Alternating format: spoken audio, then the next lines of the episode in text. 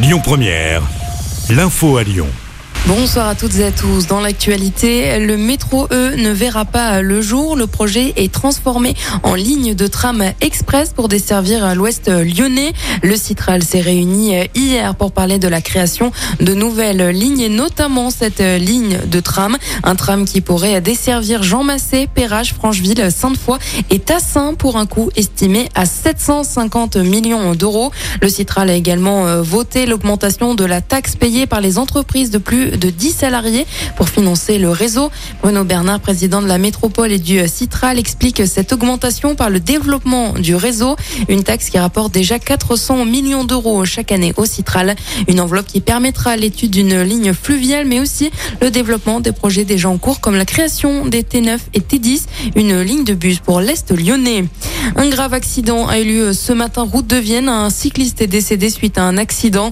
Les pompiers sur place n'ont rien pu faire. Les circonstances de cet accident mortel sont encore inconnues. Un homme gravement blessé hier après avoir chuté de sa trottinette. Les faits se sont déroulés au petit matin dans le 8e arrondissement.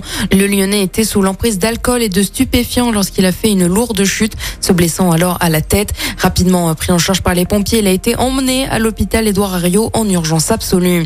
À la gare Perrache, la grève se poursuit pour les agents de nettoyage de la société Arc-en-Ciel. Une mobilisation qui dure depuis plus de dix jours. Ils demandent la garantie sur la continuité de leur contrat de travail. La députée insoumise Rachel Keke les soutient.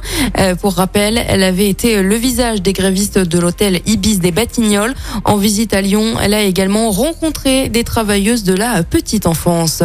Dans l'actualité également, le gouvernement va présenter un plan de chasse. Depuis la Marne, aujourd'hui, la secrétaire d'État auprès de la ministre de la Transition écologique doit en effet présenter un paquet de mesures. Cela intervient alors qu'un accident a eu lieu dimanche en Ille-et-Vilaine. Un cycliste a été blessé par un chasseur et a dû être hospitalisé. Parmi les pistes de l'exécutif, un délit d'alcoolémie. Concrètement, le chasseur ne pourrait pas avoir un taux supérieur à 0,5 g d'alcool par litre de sang. Rishi Sunak a été reçu par le roi Charles III. Il est officiellement nommé Premier ministre du Royaume-Uni. Il s'agit du troisième Premier ministre en seulement deux mois après les démissions de Boris Johnson et plus récemment de Liz Truss. Rishi Sunak est le premier homme de couleur à accéder à ce poste. Il va désormais devoir former un gouvernement. Les finalistes du prix Goncourt ont été annoncés en début d'après-midi et dans cette liste, on retrouve la lyonnaise Brigitte Giraud pour son roman Vivre vite publié aux éditions Flammarion. Le résultat du prix sera donné ce jeudi.